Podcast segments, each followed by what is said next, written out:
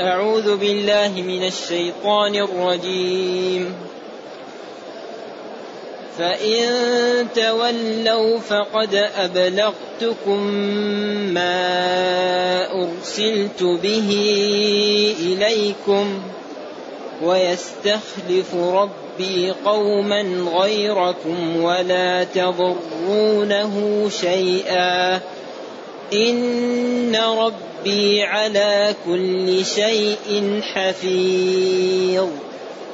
ولما جاء أمرنا نجينا هودا والذين آمنوا معه برحمة منا برحمة منا ونجيناهم من عذاب غليظ وتلك عاد جحدوا بايات ربهم وعصوا رسله واتبعوا أمر كل جبار كل, واتبعوا أمر كل جبار عنيد وأتبعوا في هذه الدنيا لعنة ويوم القيامة.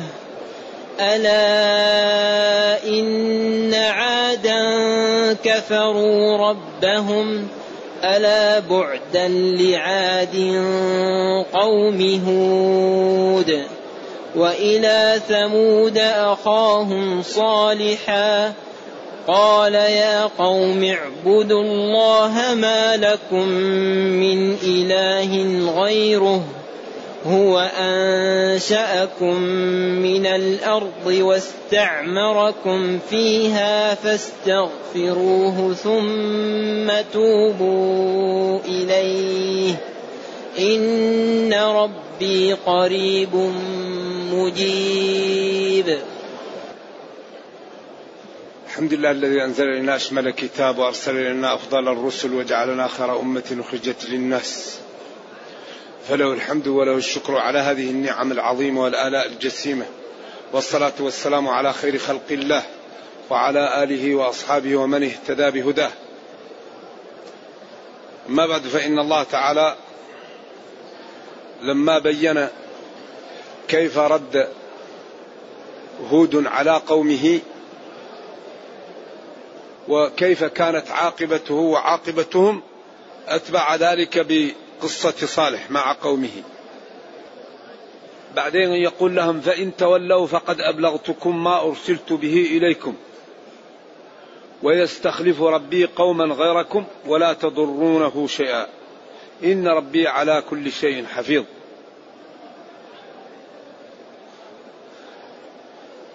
لما قال جل وعلا إن ربي على صراط مستقيم أي إن ربي كتب العدالة وحرم الظلم وجعل أفعاله جل وعلا في غاية العدالة وحكمه في غاية الإحكام. فهو جل وعلا يأمر بالصراط المستقيم ولا يظلم الناس شيئا ولكن الناس أنفسهم يظلمون. فإن تولوا فإن أعرضوا عما جئتهم به ولم يقبلوه فقد أبلغتكم ما أرسلت به إليكم. فإن تولوا يعني فمعنى الكلام فأنا لا ذنب لي ولا ولا حيلة لي. قد أبلغتكم وقد بينت لكم والرسل عليهم البلاغ. ما على الرسول إلا البلاغ. فإن أعرضتم ولم تقبلوا فقد أبلغتكم.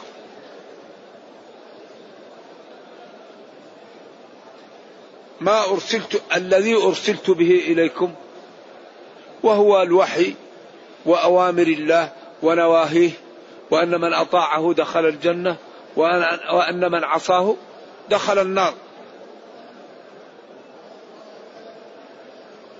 ويستخلف ربي قوما غيركم فإن توليتم بعد هلاككم. ولا تضرونه شيئا لأن وجودكم وعدمه بالنسبة لملك الله وقدرته سواء فأمره إذا أراد شيئا أن يقول له كن فيكون. إذا إن كفرتم ولم تقبلوا فالله تعالى يهلككم ويأتي بقوم آخرين. كما أن أهل الأرض الآن جاءوا بعد قوم كانوا عليها. فكفروا فأهلكوا وأبعدوا وجاء الناس. فإن ساروا هذا على نهج الذين قبلهم يهلكهم ويأتي بغيرهم.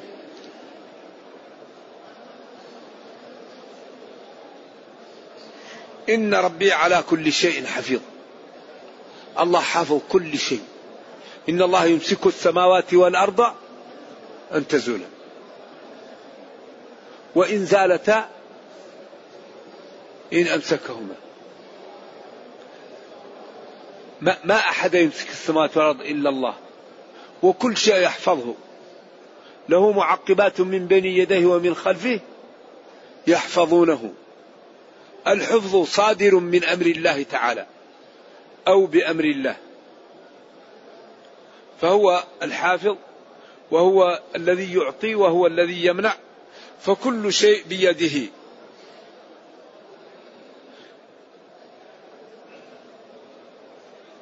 ومن هذه صفته وهذه قدرته ينبغي أن تنفذ أوامره وتجتنب نواهيه. ينبغي أن يطاع فلا يعصى. وأن يشكر فلا يكفر وأن يذكر فلا ينسى. من هذه صفاته ينبغي أن يخاف أن تمتثل أوامره أن تجتنب نواهيه إن ربي على كل شيء إنما أمره إذا أراد شيئا أن يقول له كن فيكون.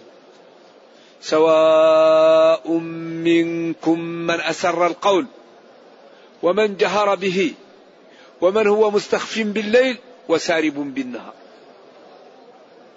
الكبير المتعال. فهذه صفاته ينبغي أن أن أن يخاف منه أن تمتثل أوامره أن يعطي العبد وقتا ليعلم ما لا يريد ربه منه. ما لا يحرمه عليه ربه حتى يمتثل ويجتنب فيسعد وينجو في الأخرى. ثم قال ولما جاء أمرنا جاء أمرنا جاء أمرنا لورش نافع. جاء أمرنا تسهيل وجعلها مدة وتحقيق الهمزتين. جاء وقت إهلاكنا لعاد قوم هود. نجينا هودا. والذين معه برحمة منا. إذا جاءت نقطة الصفر وجاء هلاكهم ننجي بينهم هود كما هو مبين في الأعراف وفي غيرها من السور. خلصنا هود ومن معه. بسبب رحمتنا له بأن هيأناه إلى الإيمان ووفقناه إلى اتباع شرعنا واصطفيناه برسالتنا ومن تبعه من الناس والذين كفروا به أمرهم مخيف. ونجيناهم من عذاب غليظ. اذا القضية كأن فيها مقابلة. من آمن مع هود وهود نجوا من عذاب الدنيا وعذاب الأخرى. عذاب الغليظ هو يوم القيامة لأنه لا نهاية له. كلما خبت زدناهم سعيرا. كلما نضجت جلودهم بدلناهم جلودا غيرها. عذاب وراء عذاب وراء عذاب أحقاب بعد أحقاب إلى ما لا نهاية.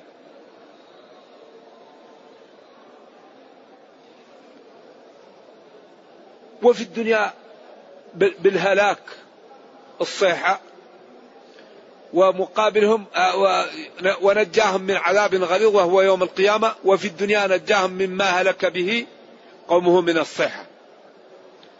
إذا هما عذابان نجى الله منهما هود ووقع فيهما قومه. وتلك تلك إشارة للبعيد للمؤنث. عاد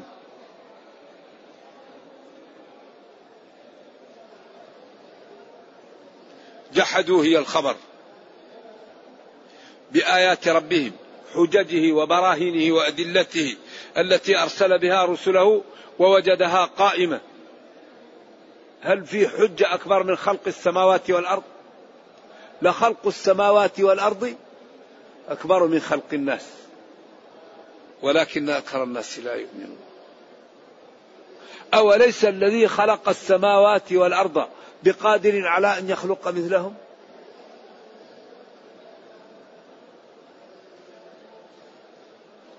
جحدوا كفروا بآيات ربهم برسله وبأدلة براهينه ووحدانيته وعصوا رسله. قال العلماء الرسل جاءوا بشيء واحد فمن عصى رسولا فقد عصاهم جميعا. لأن كل رسول يقول اعبدوا الله ما لكم من إله غيره فإذا أشرك ولم يعبد الله فقد كفر بجميع الرسل. لا نفرق بين أحد من رسله. إذا من كفر برسول فكأنه كفر بجميع الرسل.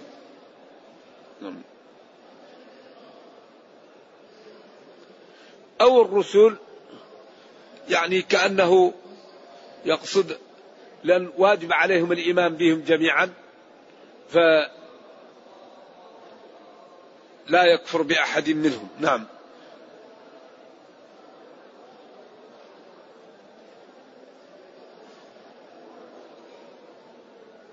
واتبعوا أمر كل جبار عنيد. اتبعوا سلكوا. والاتباع هو أن يمشي الشخص وراء الشخص. أمر يعني ما يطلبون منهم من الأوامر والنواهي. كل مسور جبار هو الذي يعني ينفذ ما يريد على الناس ظلما وجورا. يقول للإنسان اجلس لا تخرج.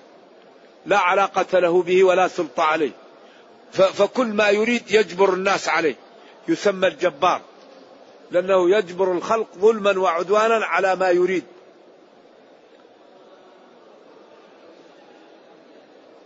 إذا نفذوا أوامر واتبعوا طريق كل عات متمرد من قومهم من كبرائهم الذين يأمرونهم بالعصيان ويرغمون الناس على ما يريدون وإن كان في ذلك جور وظلم لهم واعتداء على حقوقهم.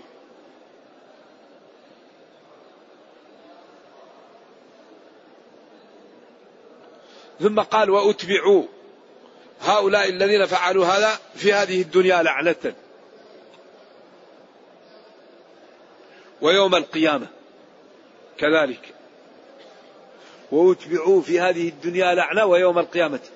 انظروا إلى المقابلة بين هؤلاء وهؤلاء. هؤلاء عذبوا في الدنيا وفي الأخرى وأولئك نجوا من العذاب في الدنيا ومن العذاب الكبير العريض في الأخرى. فكأنه مقابل. أي الفريقين أحق بالأمن؟ الذين آمنوا ولم يلبسوا إيمانهم بظلم أولئك لهم الأمن وهم مهتدون.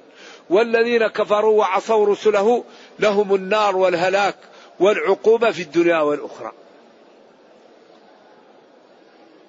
وأتبعوا في هذه الدنيا لعنة طردا وإبعادا من رحمة الله وكذلك يوم القيامة. وأتبعوا أيضا في القيامة لعنة وطردا. ألا حرف استفتاح إن حرف توكيد عادا القبيلة وهنا المقصود بها الرجل ولذلك صرفت. كفروا ربهم. كأنهم تعديت ما قال كفروا بربهم قال كفروا ربهم. أي جحدوه وكتموه. ألا بعدا. بعد يبعد وبعيد يبعد.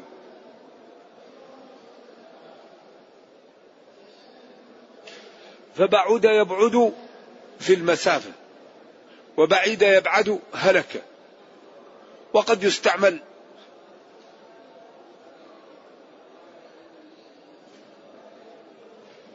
في كل منهما يقال بعود لهذا وبعيد لهذا. لغة غير قوية. لكن الاستعمال أن بعد وبعيد. ولكن أكثر ما يستعمل البعد للمسافة يبعد للمسافة. وبعيد يبعد للهلاك.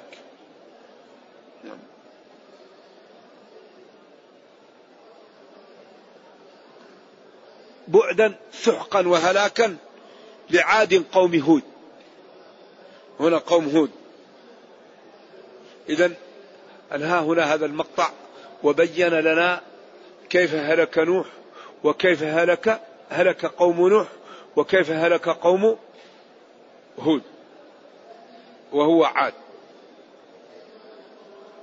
وفي هذه القصة من الاعتبار أن الإنسان لا يتمادى على العصيان وإذا ذكر يتذكر وإذا خوف بالله يخاف ويحاول أن يبادر الأمور قبل أن يفوت عليه الأوان فيقع في الورطة وفي الألم وفي العقوبة. ثم قال جل وعلا وإلى ثمود. أخاهم صالحا. وأرسلنا إلى ثمود أخاهم صالحا.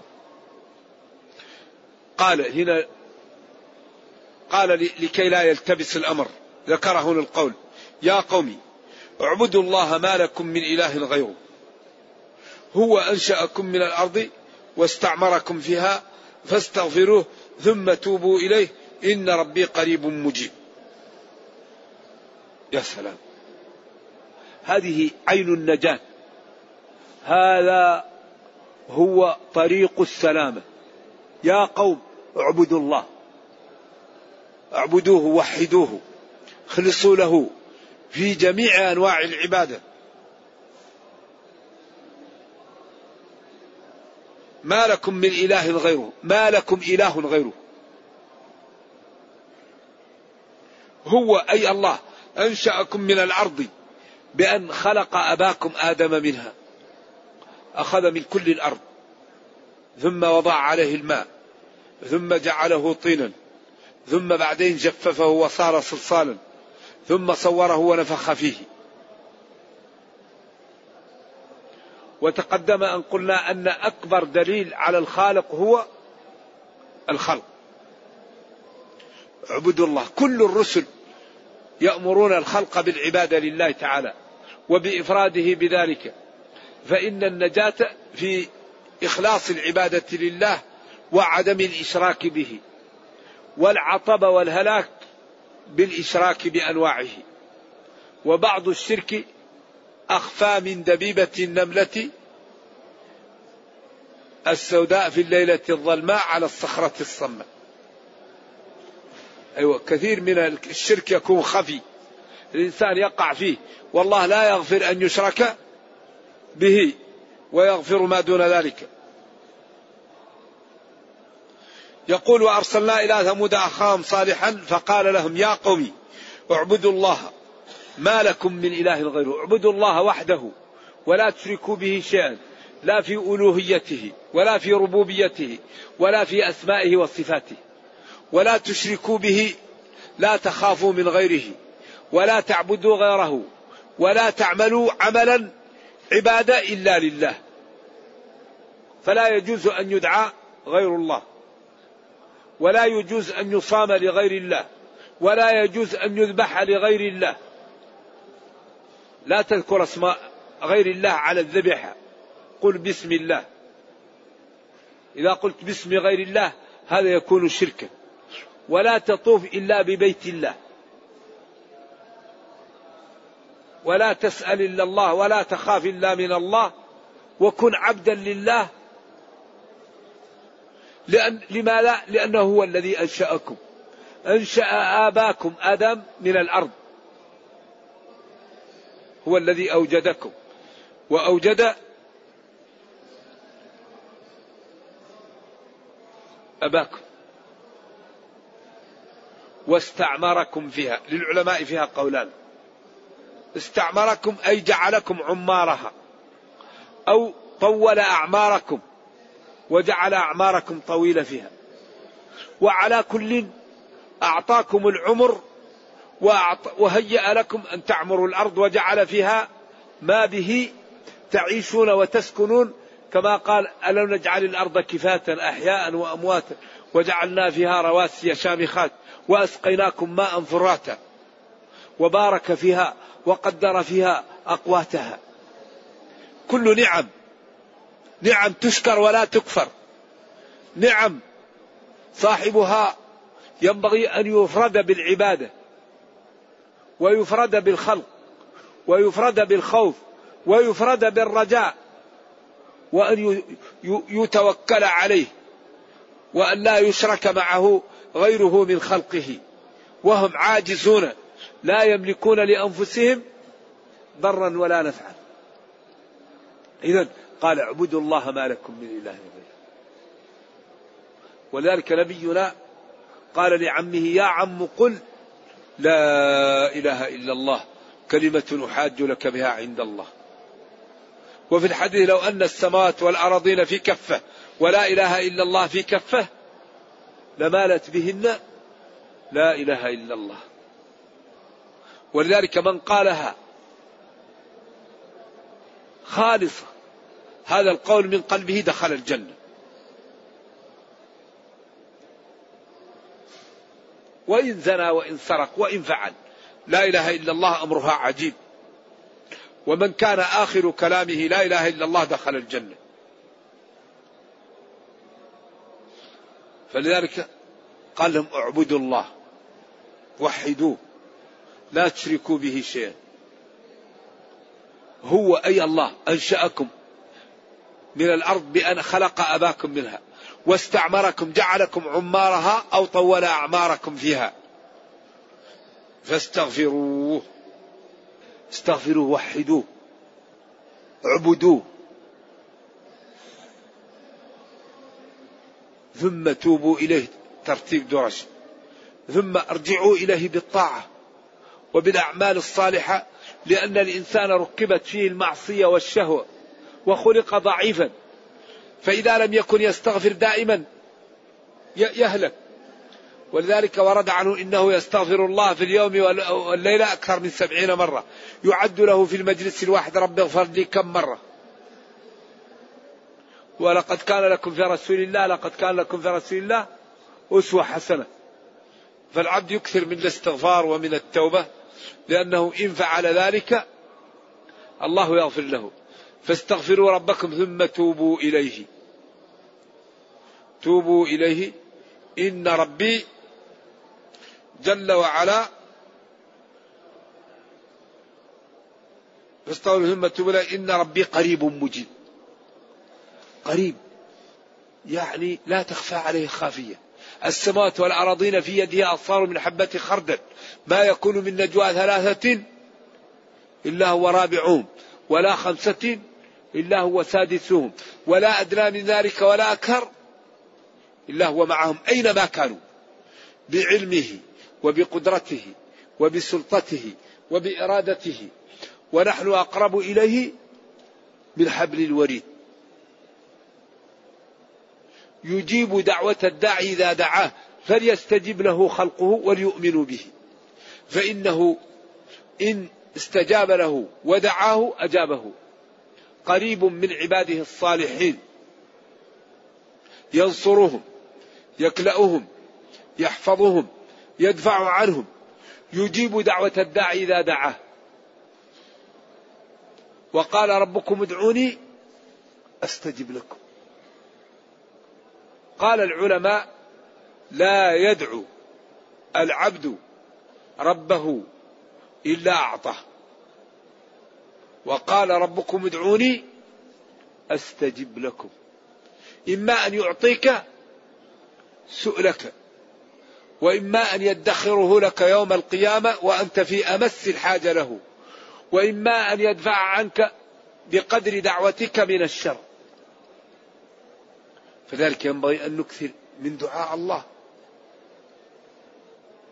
ذلك إن ربي قريب من عباده الصالحين. مجيب لدعواتهم فلنكن من عباد الله الصالحين حتى نكون قريبا من ربنا ويجيب دعوتنا. و هذه الآيات الحقيقة فيها من العبر ما ينبغي للعاقل أن يعتبر به لأن هذه الرسل جاءت لقومها وبجنت لها ووضحت لها. فنرجو الله جل وعلا أن لا يكتبنا من الأشقياء. هذا صالح أمره عجيب. ولذلك قال هنا جل وعلا قالوا يا صالح قد كنت فينا مرجوا قبل هذا. أتنهانا أن نعبد ما يعبد آباؤنا؟ وإننا لفي شك مما تدعوننا أو تدعونا إليه مريب. قالوا يا صالح. لما قال لهم هذا الكلام الجميل وهذا الأسلوب الرائع البليغ الذي هو في غاية الحسن. قال لهم يا قوم اعبدوا الله ما لكم من إله غيره. هو جل وعلا أنشأ آباكم آدم من الأرض واستخلفكم فيها. استعمركم في الأرض فاستغفروا من الكفر وتوبوا إليه ووحدوه. ثم توبوا إليه إن ربي قريب من عباده الصالحين مجيب لدعواتهم. قالوا مجيبين لصالح يا صالح قد كنت فينا مرجوا قبل هذا. قد كنت فينا مهيئا لأن تكون زعيما. أتنهانا أن نعبد ما يعبد آباؤنا؟ قد كنت فينا مرجوا أن تكون زعيما وأن تكون قائدا من قوادنا.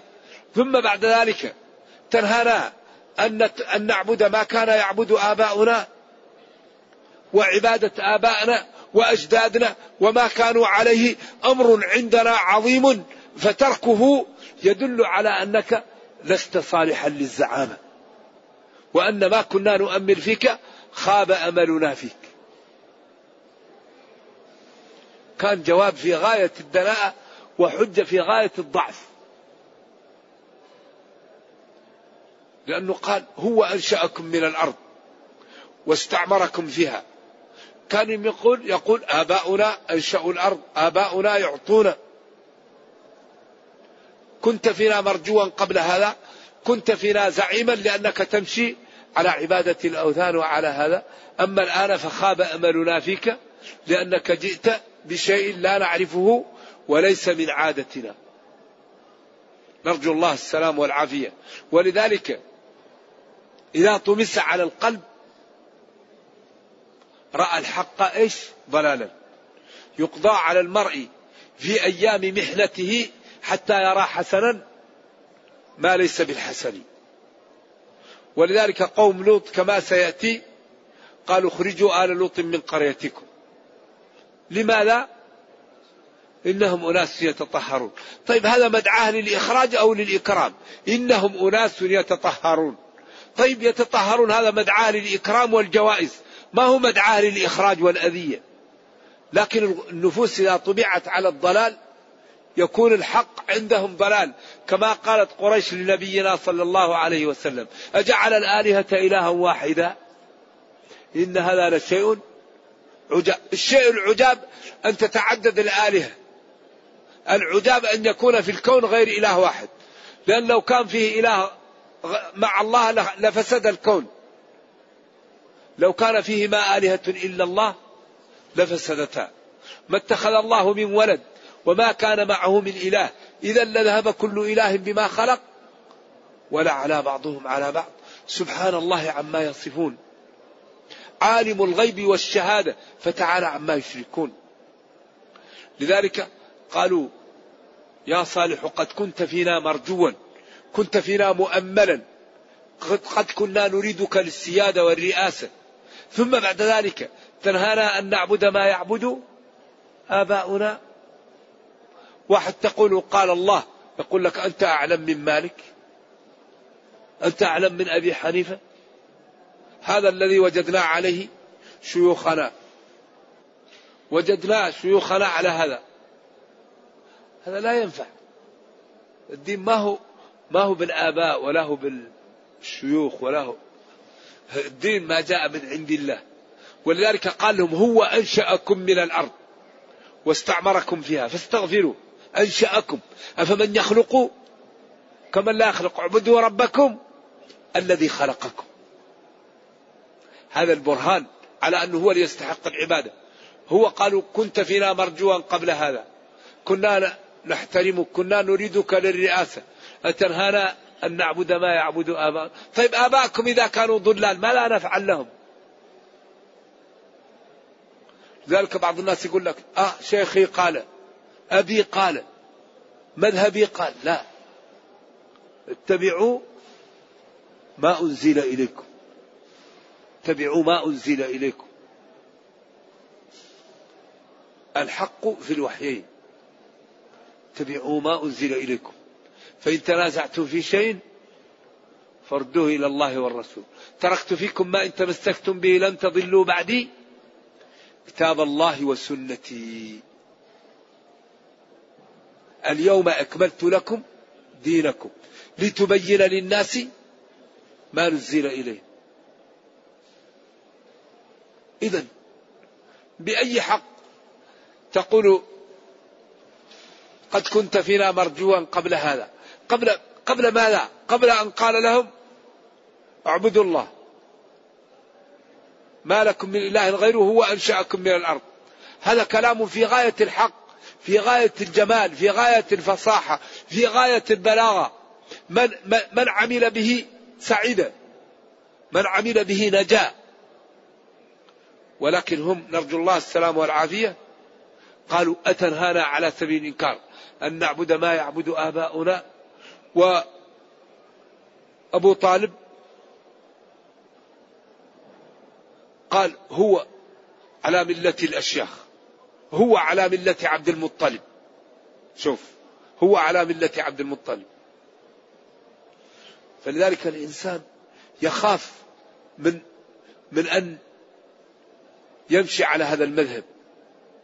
دائما الإنسان عبد لله فيلتزم الأوامر ويجتنب النواهي.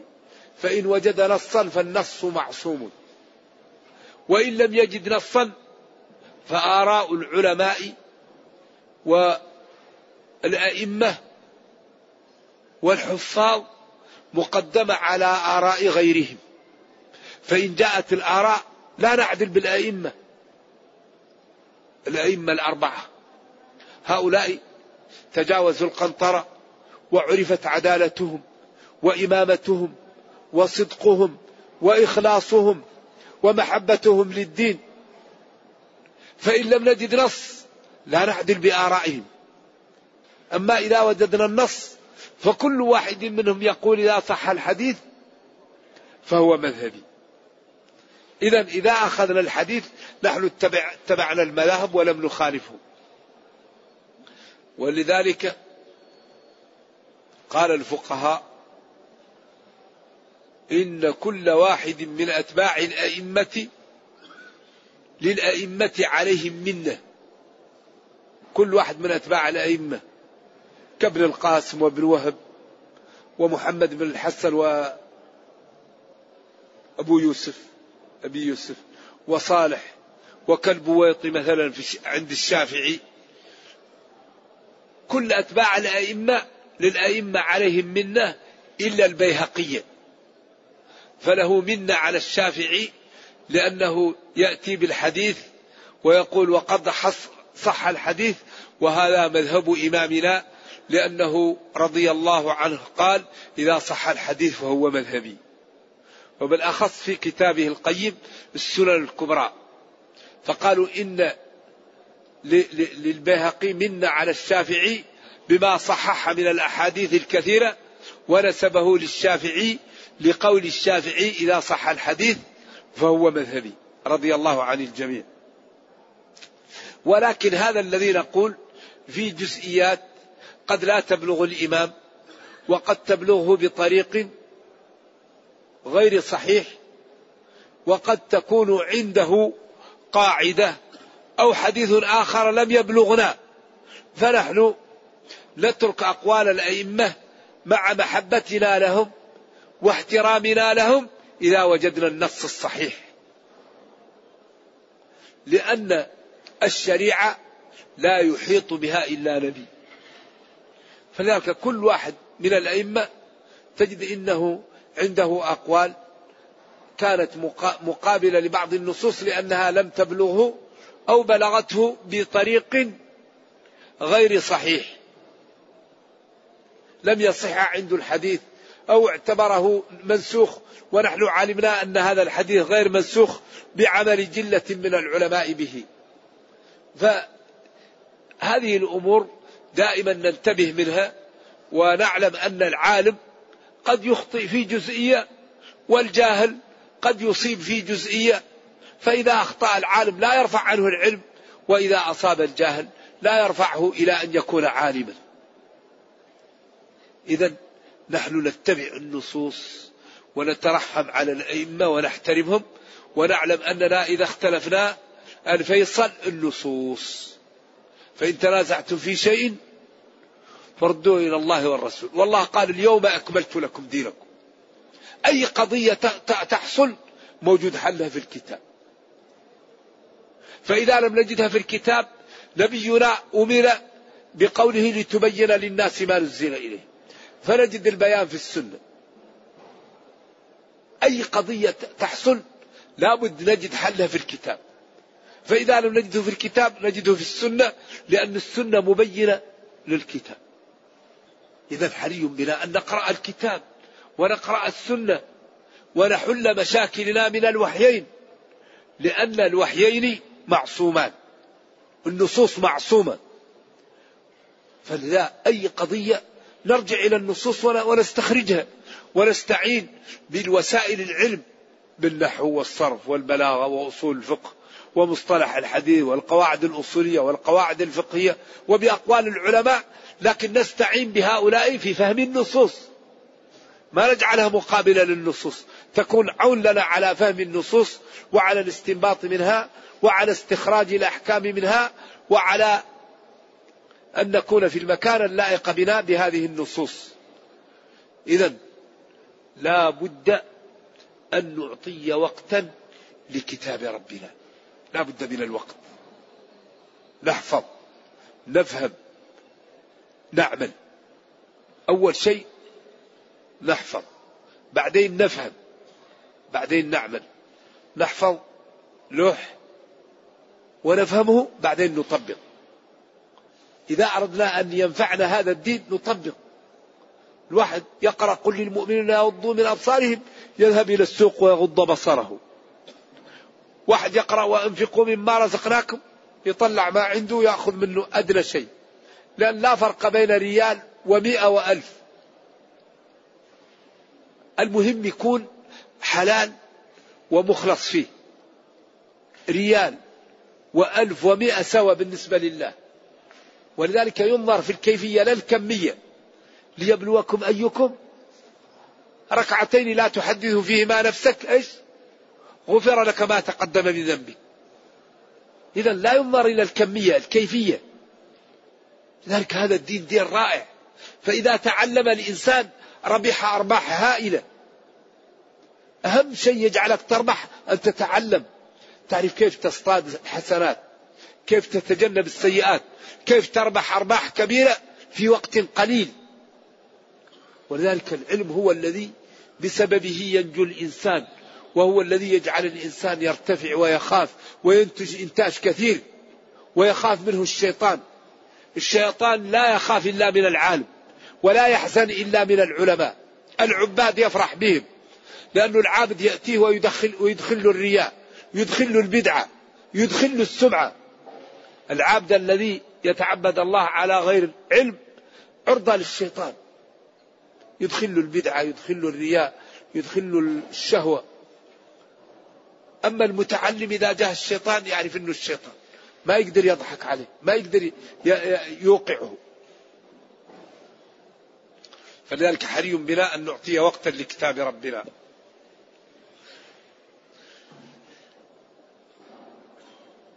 وإننا لفي شك مما تدعونا إليه مريب. إننا لفي شك ريب مما تدعونا إليه. مريب يعني واضح الريب أن الذي تدعوننا إليه لا نعرفه ولا ولا نصدقه ولا نؤمن به. عياذا بالله. نرجو الله السلامة والعافية. قال يا قوم أخبروني أرأيتم إن كنت على بينة أي على برهان واضح من ربي وآتاني منه رحمة نبوة وخير وعز. فمن ينصرني من الله إن عصيته؟ فيما تريدون وما تريدون مني فما تزيدونني؟ في ما تدعونني إليه إلا إلا إلا ضياع. غير تخسير وهو الضياع. فما فما تزيدون في في فيما تدعو إليه إلا التخسير والضياع عياذا بالله. ونكمل إن شاء الله غدا. ونرجو الله جل وعلا أن يوفقنا وإياكم لما يحبه ويرضاه وأن يرينا الحق حقا ويرزقنا اتباعه وأن يرينا الباطل باطلا ويرزقنا اجتنابه. وأن لا يجعل الأمر ملتبسا علينا فنضل. اللهم ربنا أتنا في الدنيا حسنة وفي الآخرة حسنة وقنا عذاب النار. سبحان ربك رب العزة عما يصفون وسلام على المرسلين والحمد لله رب العالمين. والسلام عليكم ورحمة الله وبركاته. يقول هل هناك أدلة بلغت الأئمة لم تبلغنا؟ لا هناك أدلة يعني يستدل بها بعض الأئمة وبعض الأئمة لم تبلغه.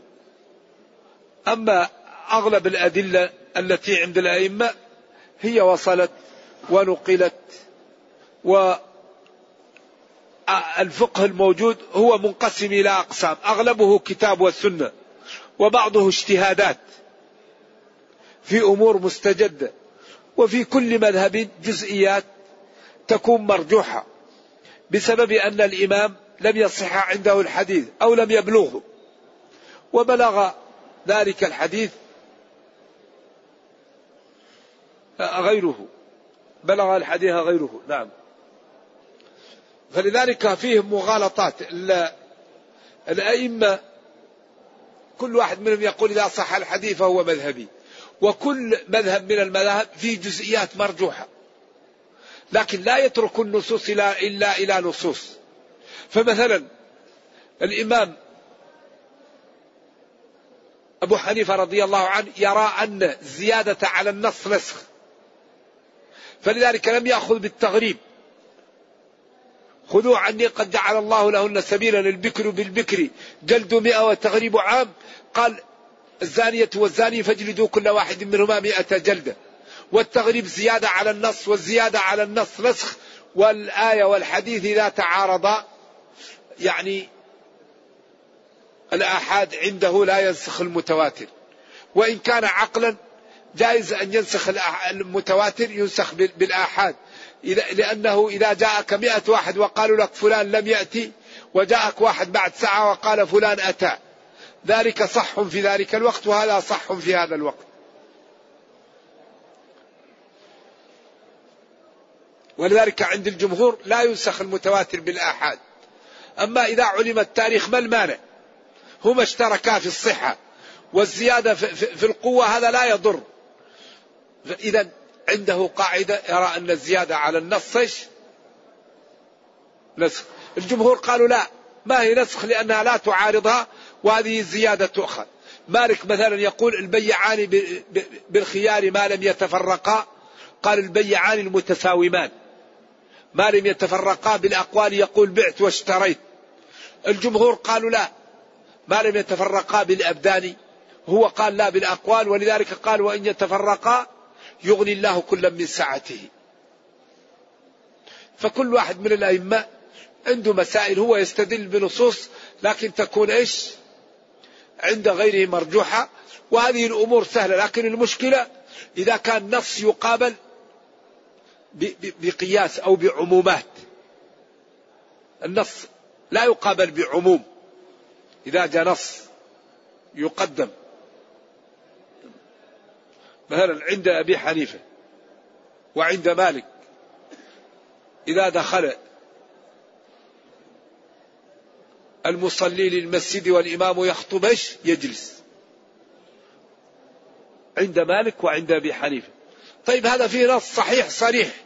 أجلس فقد آذيت. هذا عموم. من مس الحصى فقد لوى هذه أمور عامة. لكن إذا جاء أحدكم المسجد والإمام يخطب فلا يجلس حتى يصلي ركعتين. هذا نص صحيح صريح في محل النزاع. وفي بعض الروايات فليركع ركعتين خفيفتين وليتجوز فيهما. ومالك قال إذا صح الحديث فهو مذهبي. إذا إذا مذهب مالك أنك إذا دخلت تصلي لأنه قال إذا صح الحديث فهو مذهبي وهذا نص صحيح صريح في يعني ما هو مثل العمومات أجلس فقد آذيت أو من مس الحصى فقد روى. هذه هذه عمومات. أما إذا جاء أحدكم والإمام يخطب هذا حاليا فلا يجلس حتى يصلي ركعتين. وفي بعض الروايات فليتجوز فيهما.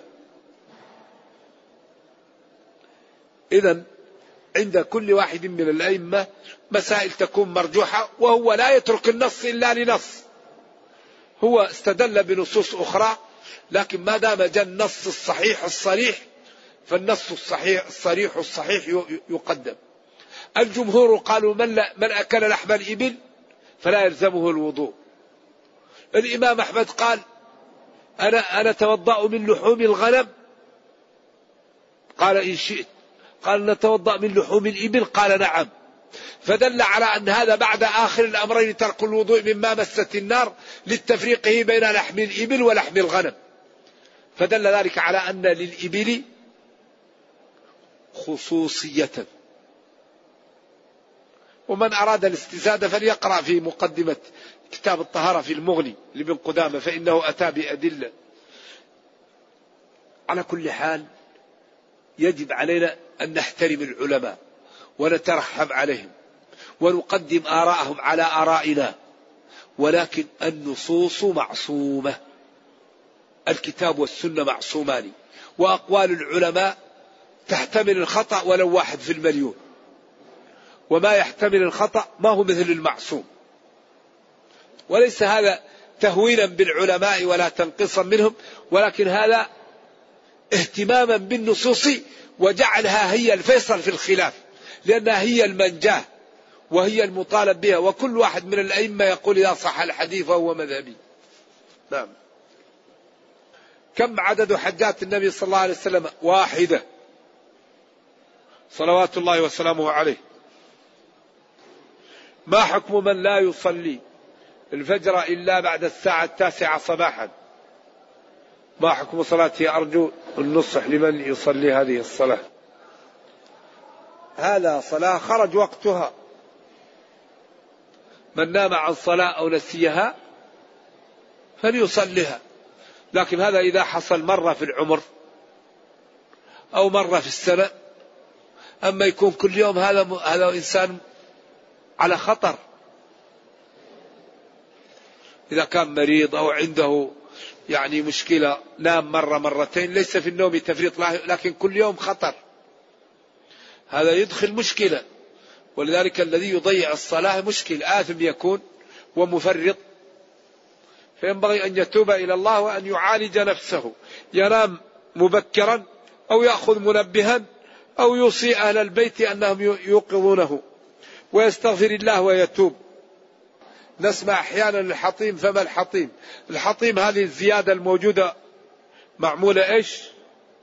على ال على ال على الكعبة وراها شوية عشان الإنسان يطوف وراء الكعبة لأنه من طاف وبقي جزء من الكعبة يفسد إيش؟ طوافه. فهو نزاد فيه حفاظا على الناس عشان يطوفون بالبيت. يكون الإنسان كل جسمه وراء البيت. ومعرضين الجدار اللي باقي عشان الإنسان إيش؟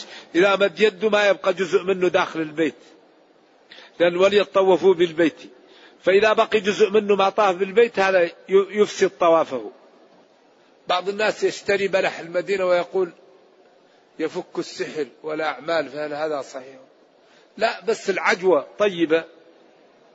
من تصبح بسبع تمرات عجواء هذا ينفع إيه ولن يضره سم ولا سحر نعم وتمر العالية ورد فيه هذا لكن هذا ليس إنه يفك ولكن هذا طيب يعني بإذن الله في هذا.